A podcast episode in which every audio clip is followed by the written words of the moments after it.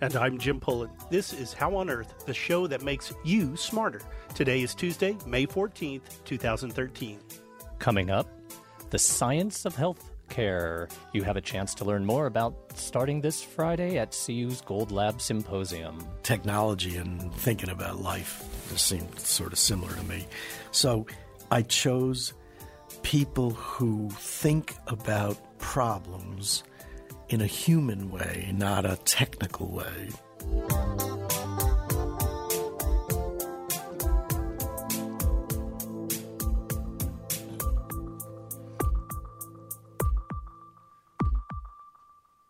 We begin with a look at some of the recent news in science and a sound that's getting all too common now that the lawn grass is getting tall again.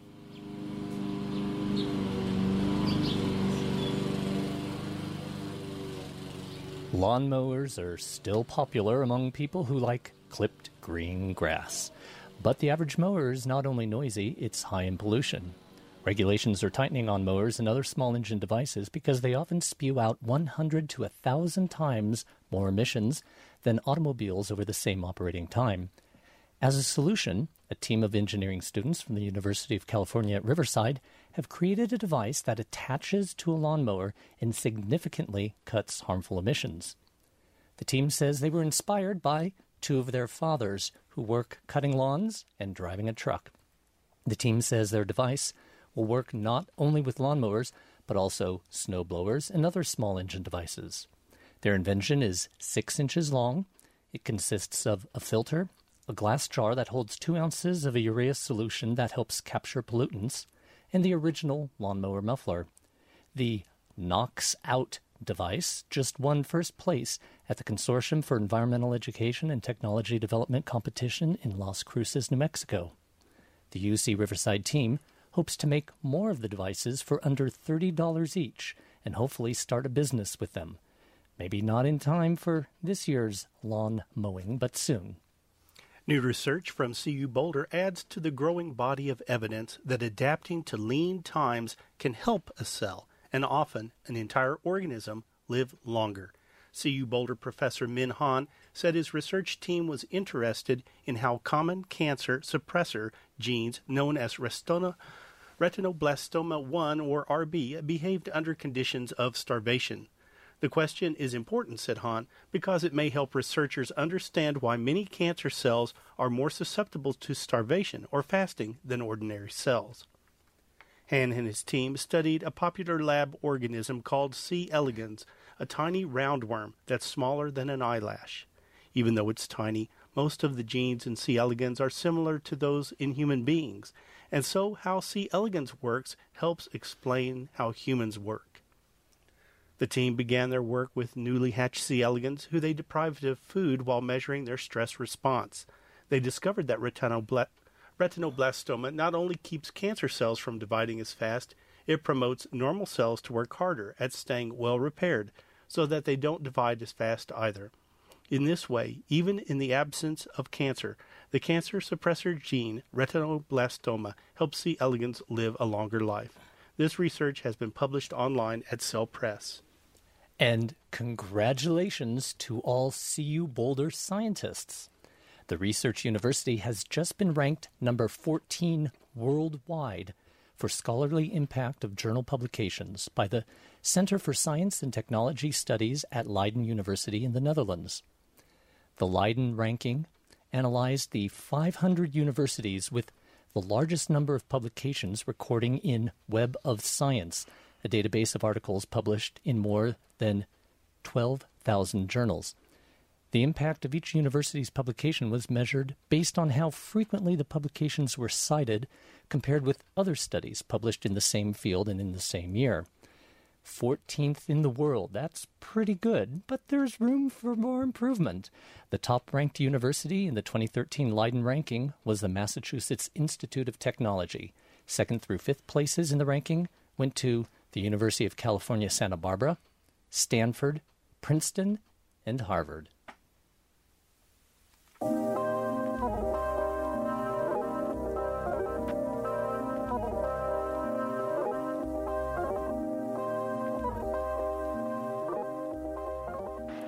You're tuned to How on Earth, the show that makes you smarter. I'm Jim Pullen. If you could be king and make the world a healthier place, what ideas would you decide to go after? Well, this Friday and Saturday, Boulder health scientist and inventor Larry Gold gets to be that king at the annual Gold Lab Symposium. The free two day event brings in experts on health and science to share their knowledge on cutting edge topics, and they answer questions from the audience. Now, as king, Larry Gold gets to choose some experts just for the fun of it and others who are controversial. We've got the agenda here for the symposium, and Shelley Schlender spoke with Larry. Larry Gold, we're looking at this agenda together, this Gold Lab Symposium agenda. When is this happening? Friday and Saturday, May 17th and May 18th at uh, Muenzinger Auditorium on the CU campus in Boulder. Is it free? Yes, it's always free. You have people coming from around the United States. And the world, not just the United States. We have a guy uh, from Nestle in uh, Lausanne, Switzerland, who's coming. Uh, that's a far way to come. And Matt Todd is coming from the University of Sydney. Now, the topic is the biological and social evolution of healthcare and the Rube Goldberg and time. How do these tie together scientifically? I'm actually going to talk about that in my introductory remarks at 8:30 on Friday morning. There are two things really. The first is that in order to improve healthcare, I have finally understood. Took me a long time uh, to really understand it. That technology fixes are necessary but not sufficient. And what is also in this equation is let's call it sociology and politics. So, as a scientist, you say science is really not enough. Uh, I say that with 100% certainty that when you're trying to talk about changing things at scale as opposed to something in your kitchen, a scientific invention is just the beginning. I mean, it, it, as an example of that, our company, which is not what you asked about, our company SomaLogic in uh, Boulder, we've spent 13 years improving a technology and we've gotten the technology ready. And at every board meeting and every senior management team meeting we have, we realize we have another 13 years to get this stuff into maximum value for people.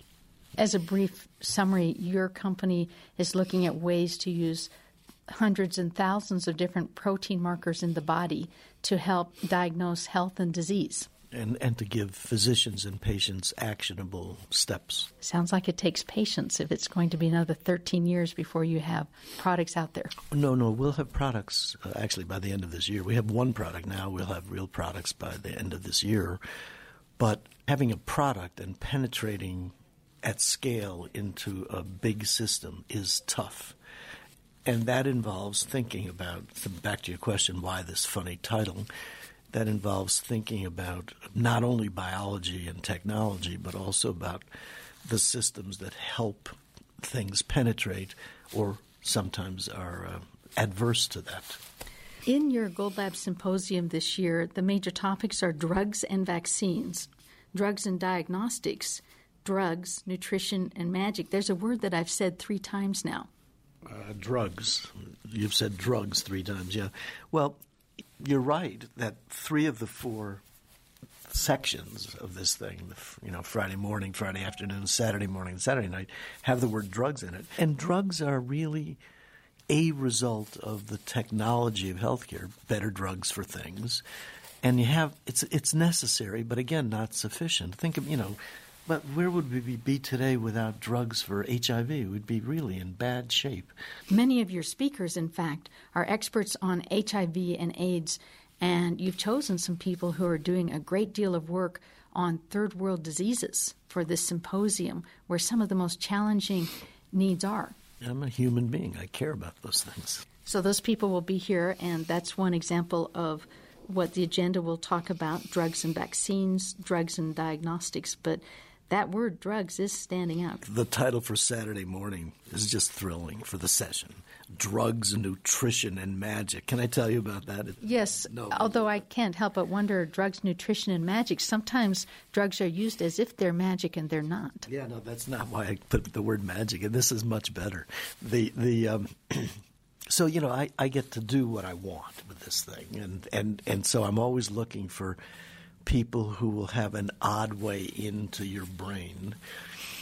And I found by reading an article um, in the New Yorker, I came across Susana Martinez Conde and Steph- Stephen Macknik, a married couple from uh, Arizona. And they're in this article as neurobiologists and doing functional MRI, you know, kind of real science. And they study people who do magic. That's right. They look at cup tricks where you put a ball underneath a cup Many and say, "Where where is it now?" And voila, it's in the one that you didn't expect. You know about them. Well, they're they're very very interesting, very interesting. And I've seen videos of work they've done with magicians after I read the article in the New Yorker, and I just fell in love with them. And so, um, so I invited them because it's a kind of a way of getting into thinking about how your brain works not as a, you know, how does a neuron fire, but rather as a kind of holistic thing. And these guys are wonderful. And I, I considered when I was inviting them, I'm so happy they're coming. I thought, gee, maybe I ought to go for Penn Jillette instead because Penn Jillette is also fascinating, and he's in many of their videos. He's the magician. He's the magician, yeah. For Penn and Teller, you know, the big guy with a with an IQ of about 180, as far as I can tell. So that's going to be a great a great session. Well, how about it? does sleight of hand, which is magicianship, apply to things like how we look at drugs and how we look at nutrition today? Or did you put this together as a scientist in a way to remind us that sometimes our policies and sometimes our social side fools us about where the best ways are to go? I did think of that. I do think of that. I think you're right. I do a lot of reading about another kind of magic, the placebo effect. I consider to be one of the more interesting pieces of magic in the world. Last year, we talked about an extraordinary experiment done at Harvard, Harvard, in which for inflammatory bowel disease, there was a clinical trial in which a physician talked, did talk therapy to the patients, or did talk therapy and then said, and now I'm going to give you a pill. So the group was, you know, half and half. And the pill is a sugar pill. It's a placebo. It will do nothing, but we want to see if taking this pill helps you. And the results of this test for inflammatory bowel disease were that the placebo group did much better even though they knew it was they simply. knew it was a placebo, even though they knew it was a. Is it remarkable? Don't you think that's remarkable? Did they study the cortisol levels of the people who did better and their hormones to see if it was a physiological effect that played all the way through their system for reducing inflammation? No. Those Harvard people, they could do a little bit more, couldn't they? Well, I, I think I think that at this stage of the game, the placebo effect, magic, they're all in the place where you're not quite sure what biochemistry to do. But your instinct as a scientist is that somehow, whatever healthcare we choose, we have to tap into our hopes and our dreams and our sense of reaching for something that helps us feel safer and better.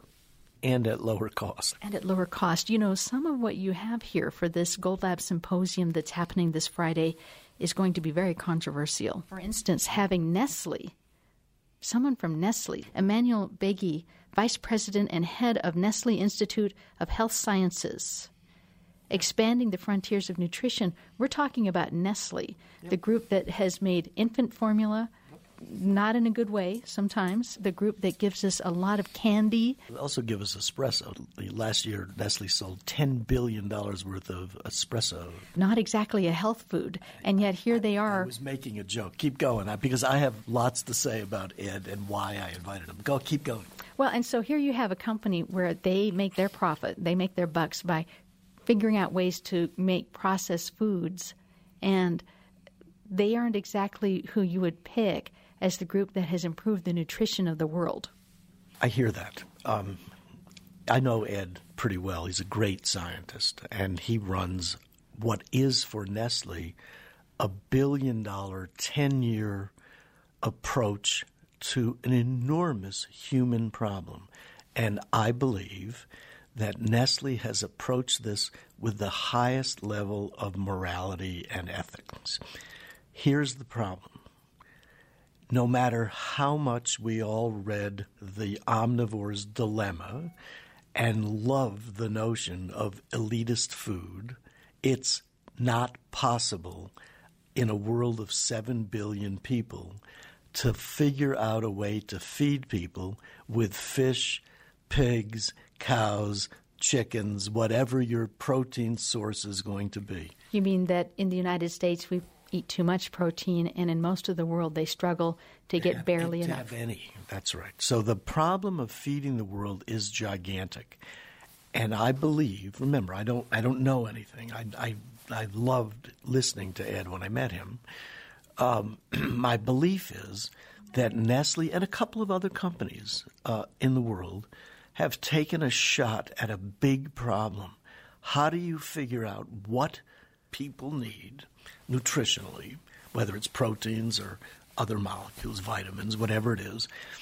And how do you make a sustainable diet for a world that's crowded and that is running out of edible proteins for a lot of reasons? You know, the oceans are getting contaminated, all that stuff. So I see the Nestle problem to be a thing that I know the Gates Foundation thinks about.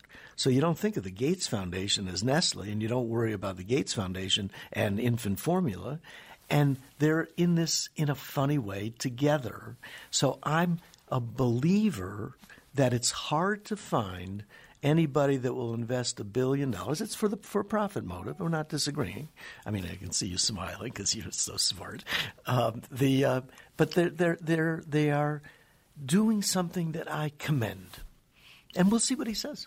Okay. We'll see what he says, and in fact, you allow questions from the oh, audience. yeah. And so, if someone comes to the audience who is a big fan of making homemade kimchi and raising their own pork for slaughter, they can ask some hard questions of Nestle. I agree with that, and and and again, I go back to the Omnivore's Dilemma, the Michael Pollan book, which I read very carefully. It is an elite. It is a call for elitism of a kind that I think you can't do in a world of seven billion people. And here will be your chance if you want to go and debate somebody or ask a few questions that are pointed questions. You can. Of course. Also, in that session on drugs, nutrition, and magic, you have Stanley Feld, clinical endo- endocrinologist, who has a blog post where he is very down on the Obama health care policy. Very down. He's a very smart guy, and he's got an idea about how to improve healthcare. And we, you know, you have to listen to all these ideas, and we'll see what he says. And he's really he's into this in a big way. And he is down on Obama plans healthcare.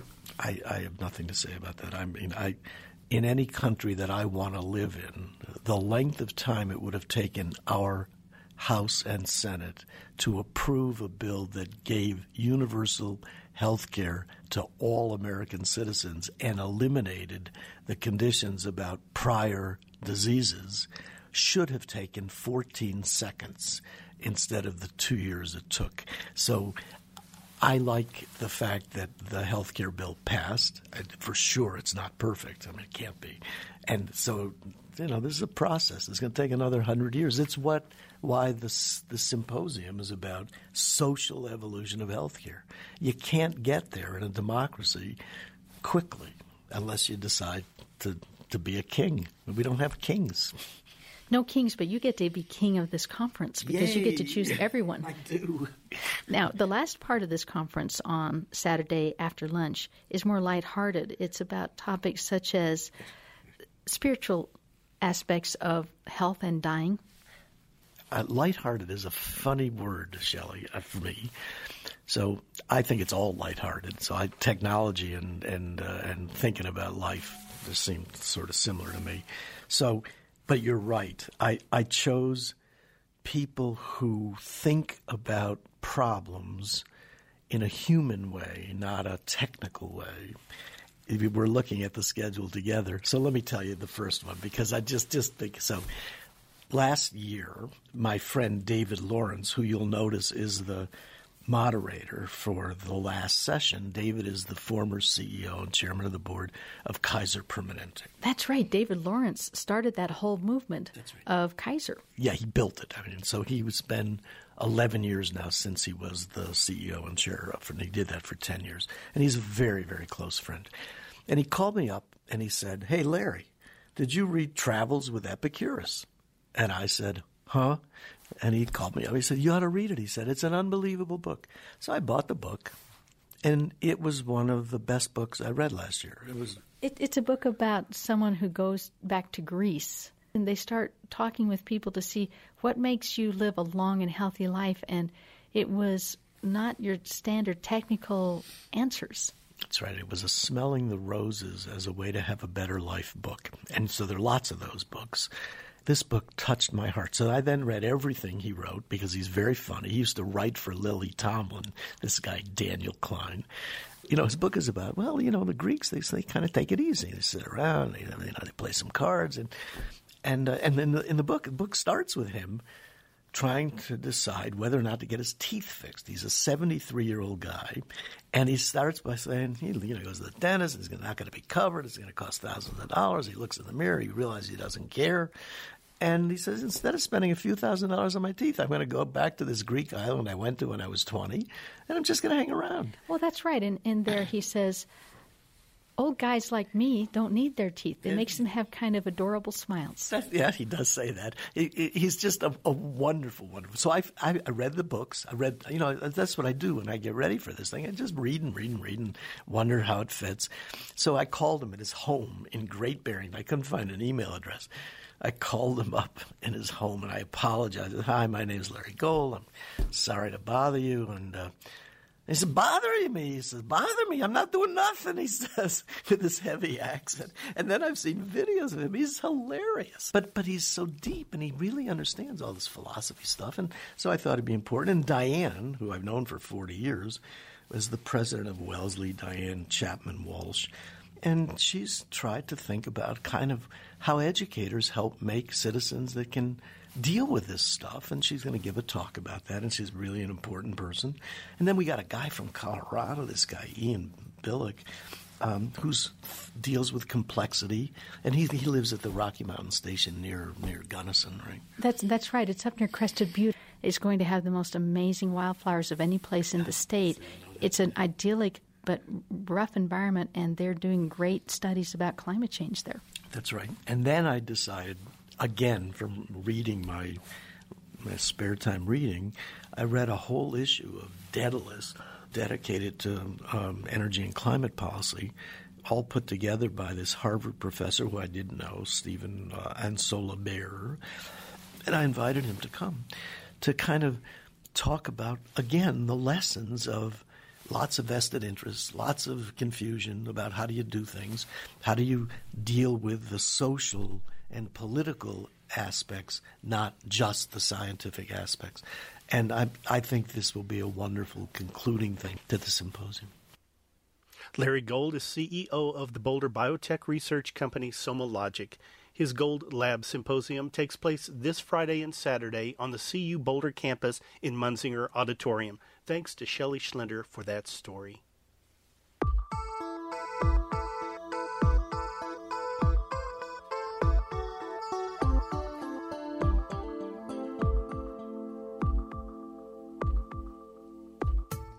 That's all for this edition of How on Earth, the show that makes you smarter. This show is produced and engineered by Shelley Schlender. I'm this quarter's executive producer. Our theme music was written and produced by Josh Cutler, and additional music was from Strip Steve. Can't listen to How on Earth at our regular time? Just go to howonearthradio.org and subscribe to our podcast using the iTunes button. Questions or comments? Call the KGNU comment line at 303 447 9911. For How on Earth, the KGNU Science Show, I'm Jim Pullen. And I'm Joel Parker.